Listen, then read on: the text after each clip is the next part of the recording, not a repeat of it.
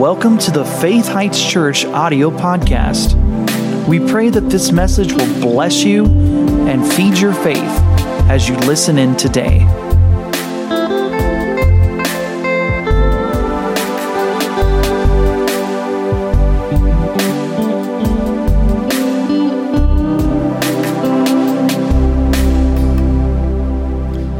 Um, I'd like you to do this with me. Turn to 2 Corinthians chapter 11. 2 Corinthians chapter 11. And we're going to talk some more about what we talked about last week. We're going to talk about messing up the devil's plans. Does that sound good to anybody?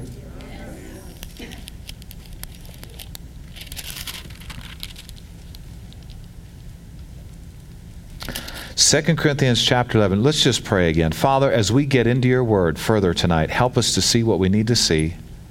Open our eyes, reveal to us powerful things that will make a difference in our lives and everyone we meet. Show us truth, Lord, that makes free. Help us take the next steps of our life and ministry. We believe you're helping us powerfully, and we thank you for it. In Jesus' name, amen. So in Second Corinthians chapter 11, we're going to go ahead and break in again right here at verse 14. So, Paul, by the Holy Spirit, says, No marvel, for Satan himself is transformed into an angel of light. Okay, that's a very interesting verse because when we think of the devil or we think of Satan, a lot of times a Hollywood image will pop into your mind. A grotesque boogeyman, you know, uh, fangs and, and drool and fire and pointed tail and, and uh. But this scripture gives us some amazing revelation of the truth about the devil. Now, I want to say this before we go any further. A lot of people, they just, we lose them right here. You mention the word devil, you mention the word Satan, you just lose them. They, oh, I, I don't want to believe that's a myth, or I don't want to talk about that. Well, the Bible talks about the devil. Jesus talked about the devil. God talked about the devil all, all, through the scriptures. Now, you can go too far and emphasize things too much, but if you just talk about scriptures, how can that be wrong? This is God's word. But the Bible says, Jesus said, If you continue in my word, you're my disciples indeed, and you'll know the truth, and the truth will make you free. Well, when we know the truth about the devil, it didn't say to make you afraid. It says, knowing the truth will make you free. Now, hearing people who don't know scriptures talk about the devil may make you afraid because they don't understand scriptures. Or watching some crazy Hollywood movie may try to make you afraid. But if you know the truth about the devil and you're a believer in Jesus, absolutely zero to be afraid of. I actually got a revelation many, many years ago, decades ago, when I first got saved, and I found scripture to back it up. I knew it was true. I heard, I heard somebody say this uh, I was hearing a, a sermon. Somebody said, I used to be afraid of the devil until I found out he was afraid of me. I thought, what?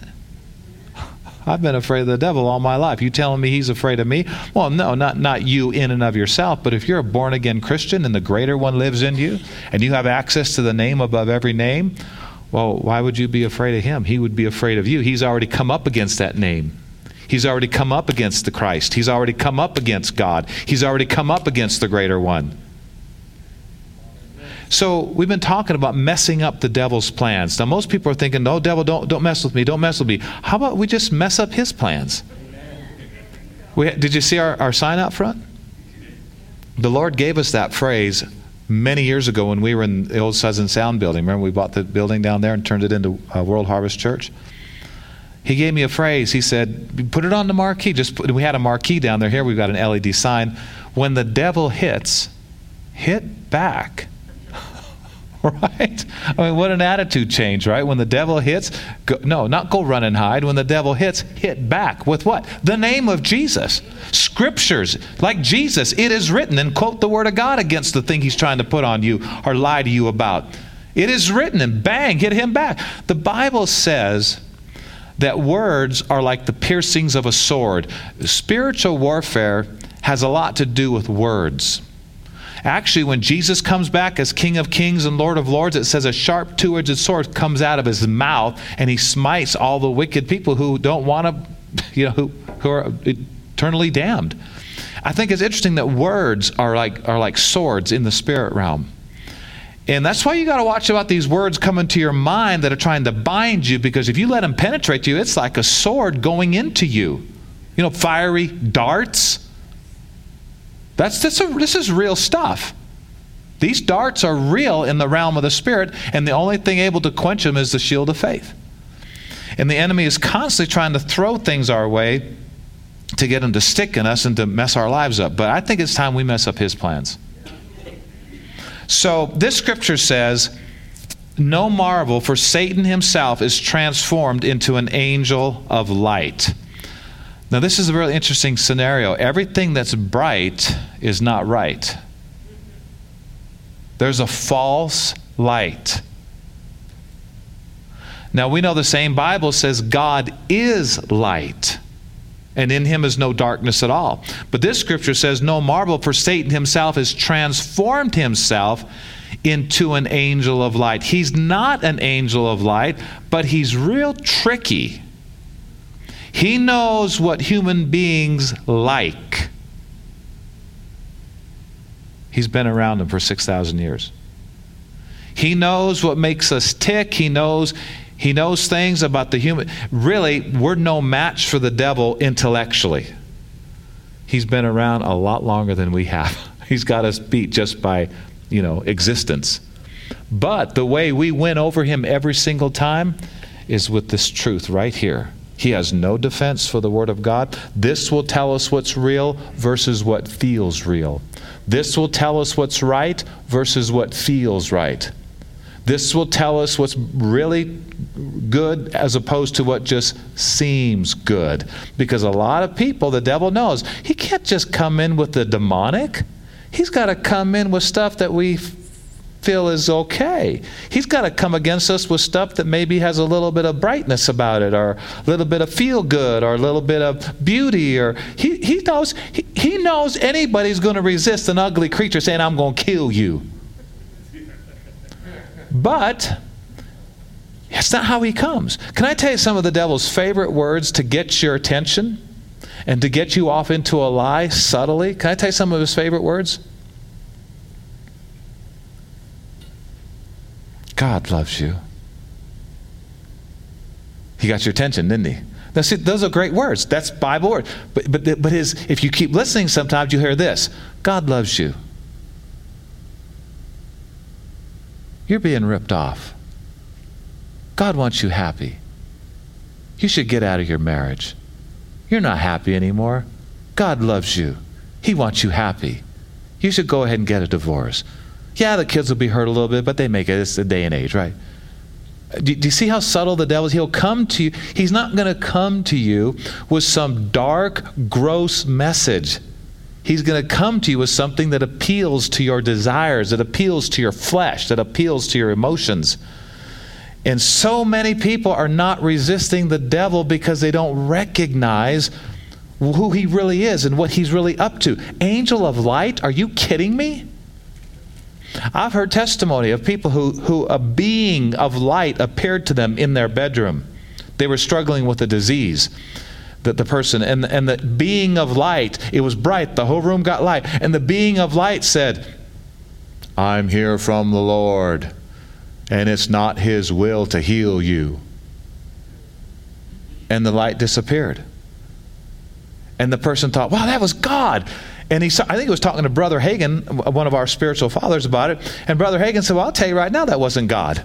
The Bible says, by Jesus' stripes you were healed. The Bible says Jesus took your infirmities and bare your sicknesses. How could he not want you healed when he already bore your sicknesses and carried your diseases in the court of Pontius Pilate? How could he not want you healed? And the, the man finally realized, oh, so that wasn't an, a real angel from heaven? No, that was the devil masquerading himself, trying to fool this person into dying young with a disease he could have been healed of. So, somebody tell me again, we talked about this last week. What's the number one way to know the difference between what is right and what feels right? Aren't you glad you had the book? Oh man, I've, I, I don't know. I think I've worn out dozen, a dozen or two Bibles since I've been a Christian. These books are meant to get into, underline, score, highlight, read, right? Should be tear stains on, on pages at times, right? Because you, you go to this book anytime a trial comes your way, right? And the only way, it's, it's like a pilot, it's like an airplane pilot. You have to. You have to be instrument rated if you're going to fly at nighttime or if you're going to fly in clouds or any kind of weather. You have to be instrument rated. There's times instrument rated pilots, from what I know, I've known some pilots who are, um, they they have to r- be able to fly a plane without looking out the window. They may feel upside down, but if the horizon indicator says they're right side up, they, they hold the yoke just right there. They may feel like they're going like this or like this, but uh, an instrument rated, feelings mean zippo. you better look at the gauge and you better make sure you're following what the instruments are telling you, or you will hit a mountain or a building or something. And we need to be Bible rated Christians, no matter what it feels like, seems like, looks like, smells like. If the word says it, if the word says it, then I believe it. No, but it feels like this. Well, the word says something different. But I feel this, but the word says something different. But this just seems right, but the word says something different. What should you go with? Your seamer or the word of God? What should you go with? Church, this is how people make it and don't make it. Right here. We're talking about life and death right here life and death of marriages, life and death physically. Do you know how many people have messed up their lives because they went a direction that seemed good and felt good? Didn't even think to check it out with God. Didn't even think to go to the scriptures and find out if it was okay with the Lord. Do you realize God's got a plan for your life? and that plan includes hope and a future and prosperity and divine protection. Let me, let me tell you something. Believers, people who don't follow God's plan for their life, they encounter tests and trials the Lord never intended for them to encounter.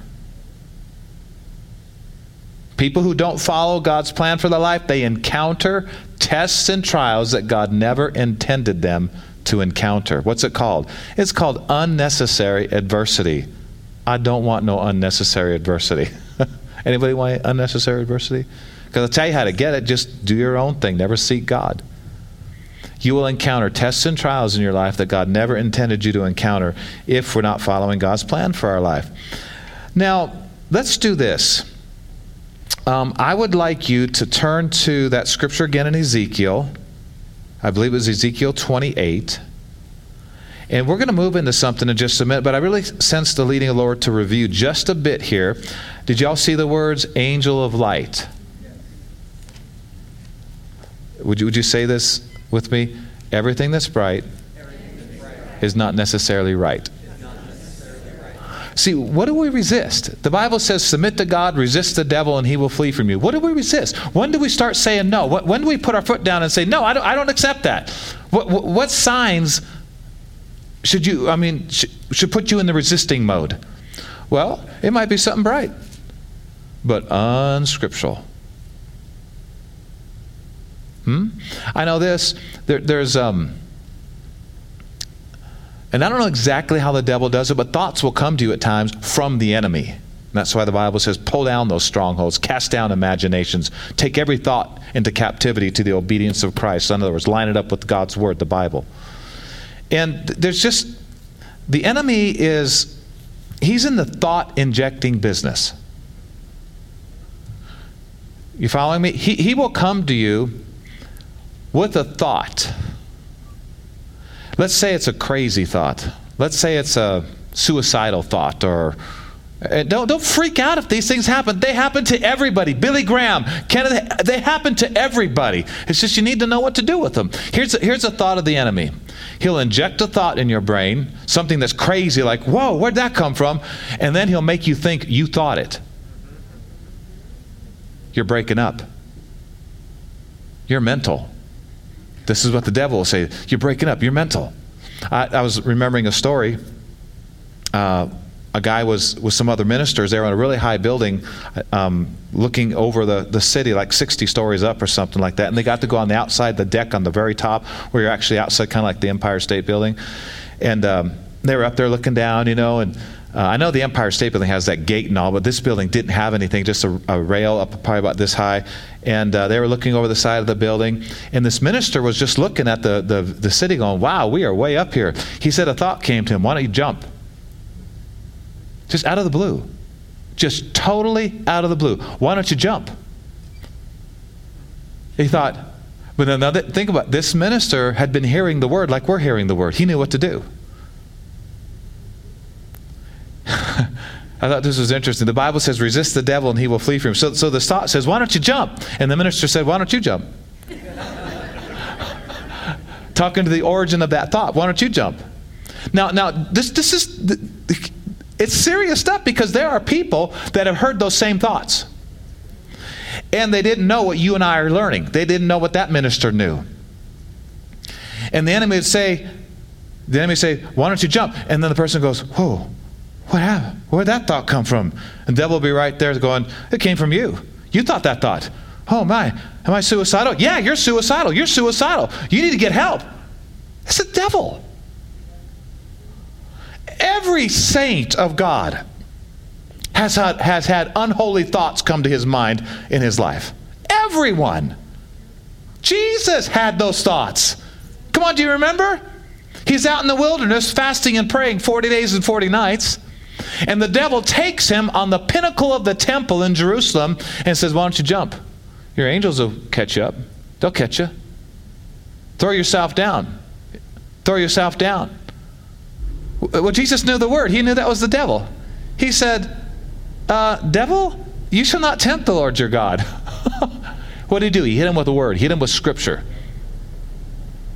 And you have to realize a lot of those thoughts that come to you. Oh, let's take this for instance. Let's say you're struggling with an addiction. Let's say you're, you're falling repeatedly and you just feel terrible and you just don't feel like you're ever going to get free. A devil will be right there and say, Yeah, you'll never get free. This ran in your family, it's running in your family. You're going to die with this thing. You're not going to get free from this. People need to recognize wait a minute, that, that's, that's not me.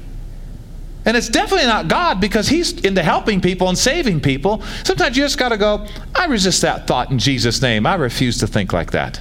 And then start quoting scriptures like, I have the mind of Christ. I can do all things through Christ, which strengthens me. My faith overcomes the world. Jesus will never let me down. God's mercy endures forever. Devil say, Well, you messed up too many times. You, that, that you just messed up one too many times. What should you do at a time like that? Well, quote the scripture you've been hearing in church, and quote the scriptures you've been finding at home as you're reading your Bible. Because if you don't have scriptures in you, you're like a soldier in war with no weapon. I mean, no, that could be no fun.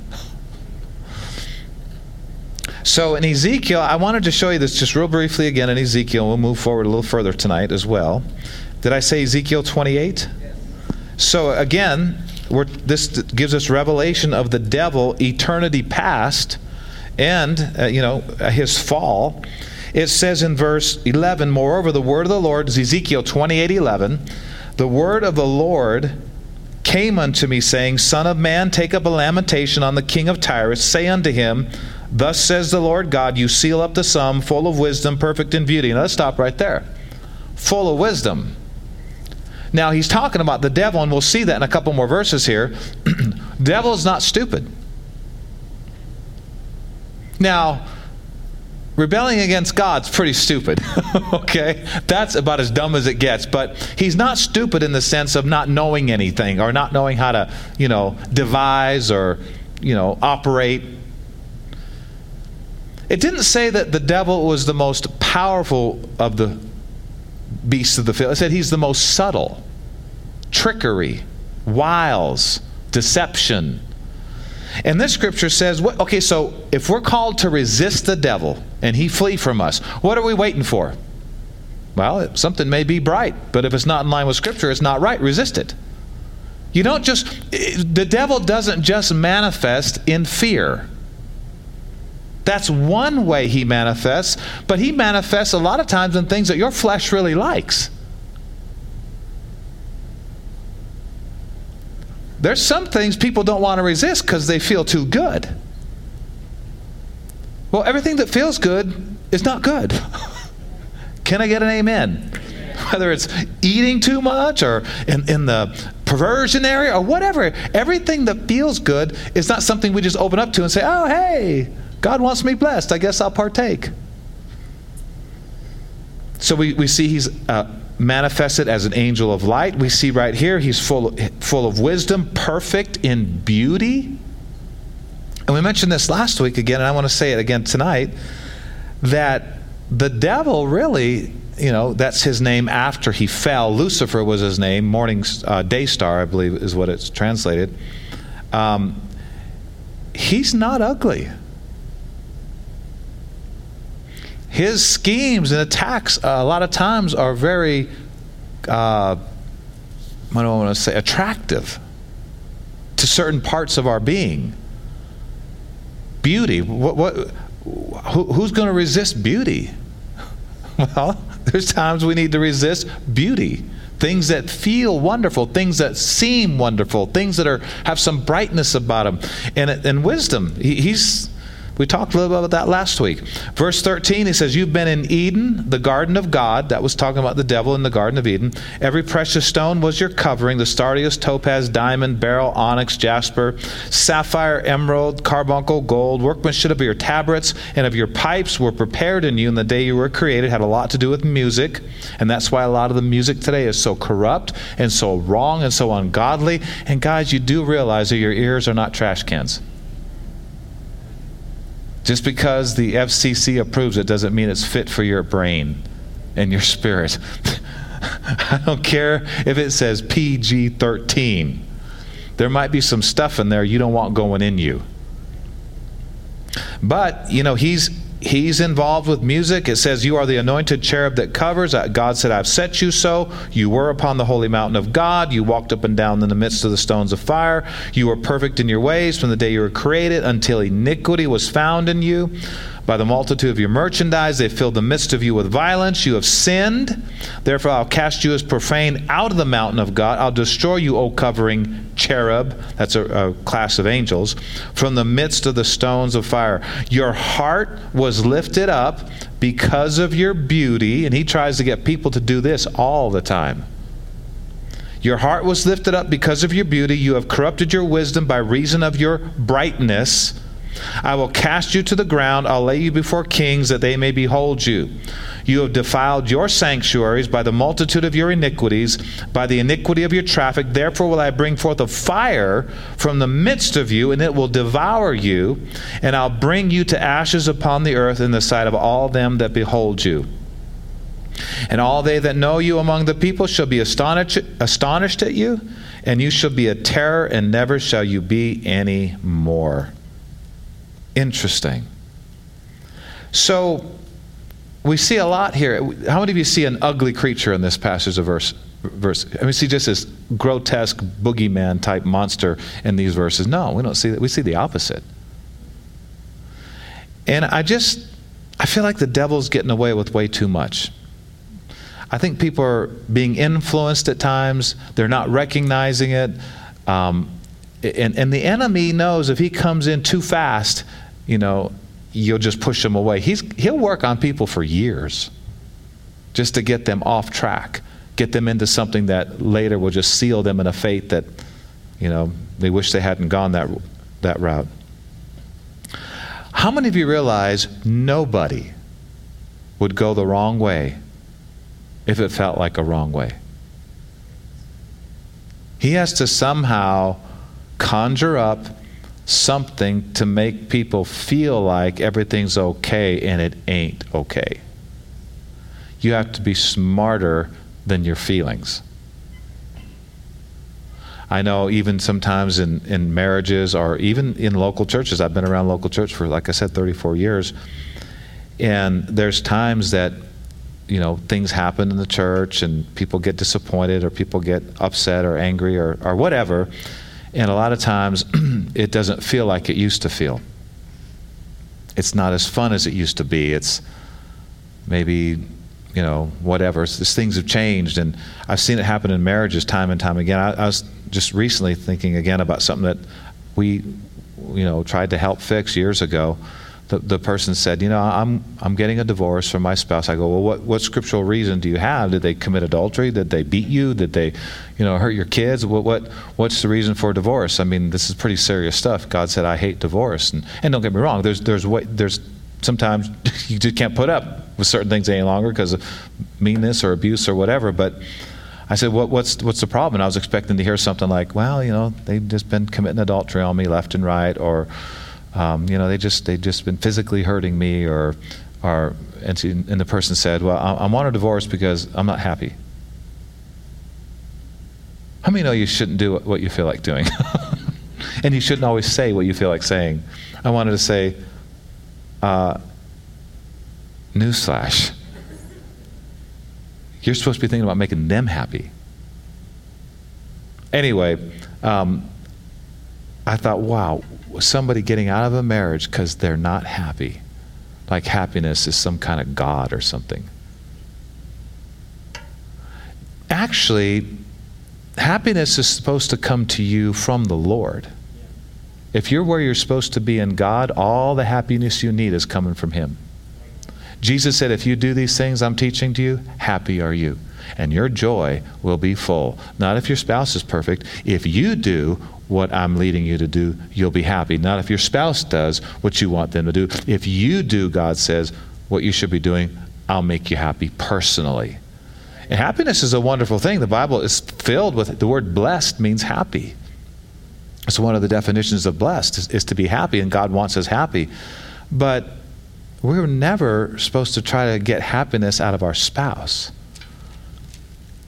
I mean, I've seen people, you've seen people, just absolutely devastated when the person they loved passed away unexpectedly or whatever. Maybe it was expected, but they just just gone. They're zombies. They're out of it. That should never happen to a believer. Number 1, if the person that passed away was a believer, you didn't lose them. They moved. Amen. They moved to heaven a few clicks before you. Amen. Jesus said the disciples were all sorrowful because he talked about dying on a cross and I'll be, I'll be leaving you guys. I'm going to be going to the Father. And they got all sad. And the Lord said, You should rejoice. I said, I'm going to my Father. You should rejoice. Of course, there's a degree of sadness. I mean, even when somebody takes off on a plane, we cry, right? We gone for three months. but they just moved to heaven. But it's interesting, though, you see people fall apart because they put a person at a place in their life that only Jesus could fulfill. And if we put a person in a place in our life that only Jesus can fulfill, what's going to happen when they can't be Jesus? When they can't give you what only Jesus can give you, you'll be very disappointed, let down, sad, and maybe crippled for the rest of your life if they die and leave early. The Lord doesn't want us falling apart. He wants it. We can't give that place inside of us to any human being. It's, it's only for the Lord. Unless you want a lot of depression and sadness and unex- extra problems in your life, never put somebody in your life in that place that only Jesus is able to handle. You're just setting yourself up for sorrow and hurt and sadness and stuff that sometimes people don't even get out of. See, we, we believe there's a heaven. We believe when, when people that are born again die, they go straight up. To be absent from the body is to be present with the Lord. We believe that. We're Christians. And we know they're where, they're where we're going to be in just a few. So, moving right along. Um, I want to, for the last couple minutes, to say something about this. So turn with me to, hmm, we don't have much time left here. Turn to Mark chapter 10. Um, another thing that we have to be on guard for that the devil loves to do to people is what we're going to talk about now. And I'm going to I'm going to kind of give this a title in the positive as opposed to the negative. But let's read Mark chapter 10 and I'll tell you what I feel the Lord put on my heart for the rest of the time here. Mark 10 now, if you're a born again Christian, you have zero to be worried about and you have zero to fear. Now, if you're not a Christian, you do have some things to be afraid of. I mean, not being a Christian in this demon infested, fallen world is not a safe place. And we encourage people get saved immediately. okay? You don't want to wait another split second. Cry out to Jesus, confess him as your Lord and Savior, believe that God raised him from the dead and the Bible says you'll be saved. So in Mark chapter 10, I want to read this to you and then tell you why I read it, but such a great read here. You'll you'll love this. Mark 10 and let's look at verse 46 it says they came to Jericho, that's Jesus and his, his crew. They came to Jericho, and as he went out of Jericho with his disciples and a great number of people, blind Bartimaeus, the son of Timaeus, sat by the highway side begging. So we got a blind man begging, and Jesus is passing by. And when Bartimaeus heard that it was Jesus of Nazareth, he began to cry out and say, Now notice what he said Jesus, son of David, have mercy on me. I want you to remember that phrase, have mercy on me. Is that a good prayer? Um, before we read on here, does, can anybody just tell me real quick what mercy means? What, what is the definition of mercy? Who said that? Lou. Mercy means we don't get something bad that we deserve. Mercy means I'm going to bless you, but you don't deserve it. I'm going to bless you with protection. I'm going to bless you with healing. I'm going, I'm going to give you something that you don't deserve. It's interesting what this man cried out for. He cried out for mercy, but he got healed of blindness. Do you think he would have said, Jesus, son of David, heal my blind eyes? Why did he say, Jesus, son of David, have mercy on me? And that led to his eyes being fixed. Well, number one thing that means is that there is a healing mercy. And His mercy is for anybody on this planet that will tap into it. Mercies for all, healings for all. Jesus, son of David, have mercy on me. Verse 48. And many charged him that he should be quiet. They were saying, Shut up, blind man, the master's passing by. You son of, and then he said he cried the more a great deal. Don't you love it? People that make the Bible do strange things. He didn't shut up like they all told him to. He cried the more a great deal. This man was in faith. He didn't care what people thought. You care too much what people think, you won't get your healing from the Lord. Sometimes you have to do things that look very untraditional. And Jesus stood still. He got his attention and commanded the blind man to be called. And they called the blind man, saying unto him, Be of good comfort, arise, he calls you. And the blind man, casting away his garment, rose and came to Jesus. And Jesus answering and said unto him, Now specifically, blind man, what will you that I should do unto you? And the blind man said, Lord, here's my request, that I might receive my sight. And Jesus said unto him, Go your way, your faith has made you whole. Oh, stop right there. What made him whole? Right. We know that Jesus fixed this man's eyes, but how did it happen? Jesus said his faith. It's interesting that Jesus pointed to the man's faith as how he got healed. Go your way, your, your faith has made you whole. Can I ask you a question? Is faith passed away? I mean, is this something that was only for 2,000 years ago? No. Is faith passed away? Well, then healing hasn't passed away. This is something we have to really get into people today because a lot of a lot of people have heard things that aren't true about this. Well, you know, these healings happened because, you know, Jesus was walking the earth back then. Well, Jesus is here today. He said, Where two or three are gathered together in my name, He's in the midst of us, just you can't see Him. How can I, how can I believe in something I can't see? Ever seen your brain? Do, do you believe you got one? Do you believe you got one? I mean, I mean, how many never want to see your brain until you get to heaven, right? How many believe you got a brain? Have you ever seen your brain? No. You, we, how, many, how many of you believe that there are radio signals going through this auditorium right now? AM, FM, shortwave, whatever. Do you believe they're there? Well, it'd be ridiculous to say they're not there. All you have to do is get a receiver, tune in, and you'll hear those radio waves. We believe in things we don't see all the time. Right? So he said, Your faith has made you whole. And immediately he received his sight and followed Jesus in the way. So, the reason I wanted to share this with you is because a lot of people. Um, they're not praying like blind Bartimaeus because they're listening to a lie of the devil that's telling them they're unworthy to receive help from God.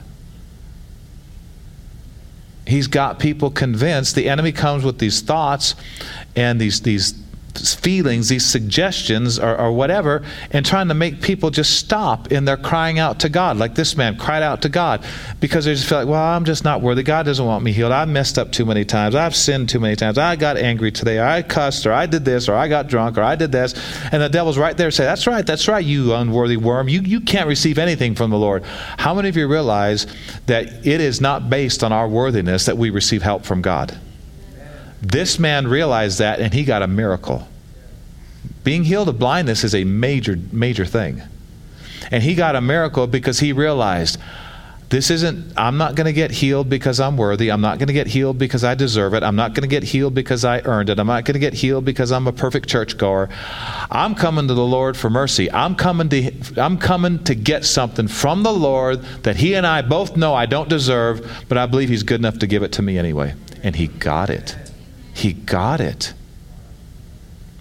The very word mercy, um, basically, I think Bartimaeus, we could interpret it like this. He said, Jesus, please do something for me that I don't deserve.